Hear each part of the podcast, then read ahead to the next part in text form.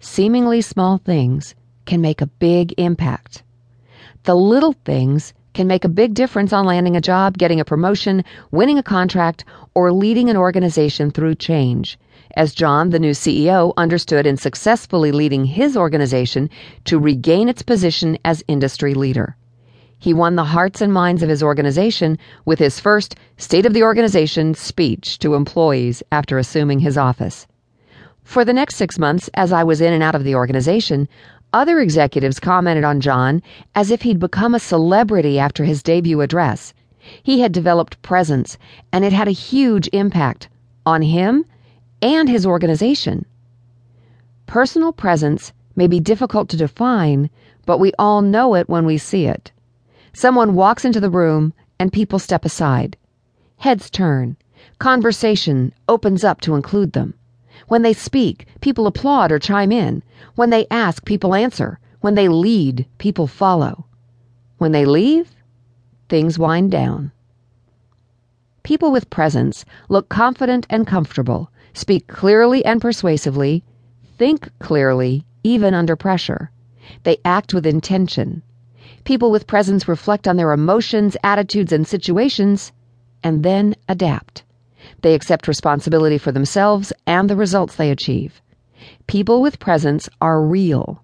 They present their genuine character authentically. What they say and do matches who they are. Presence can help you get a date, a mate, or a sale. Presence can help you lead a meeting, a movement, a revolution, or a nation. Presence appears in all segments of society and all levels of an organization.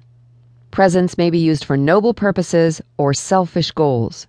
When politicians, athletes, movie stars, or managers slip into crass or manipulative behavior, we boycott their events, badmouth their leadership, and say they have no class. Wherever you are and wherever you want to go, presence can help you get there. The following chapters will provide practical tips and techniques that will help you connect with others and communicate with credibility, power, and significance. You've probably heard it said that someone has the presence of mind to do X.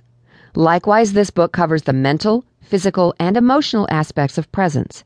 To put it simply, your personal presence involves how you look, your body language, handshake, movement, dress, surroundings, talk, the words you choose, the physical qualities of your voice, how you use your voice, think, and communicate your thoughts, how you organize ideas and information, what you decide to pass on or withhold, how you frame issues.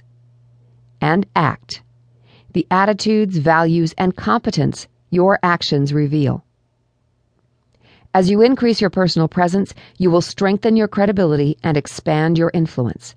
With that stronger impact, you'll increase your chances of achieving your personal and career goals and the mission and goals of your organization.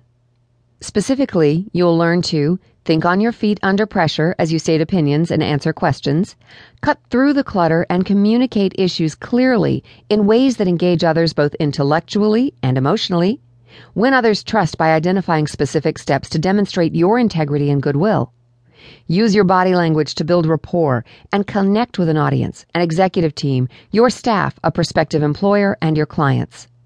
Eliminate body language that undermines your credibility and sabotages your success. Use your voice and language to demonstrate competence and calm rather than incompetence and stress.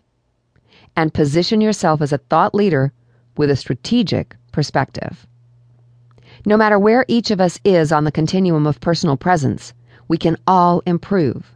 Personal presence is about developing your communication skills, thinking skills, and character to influence others for good and help you achieve your goals in life.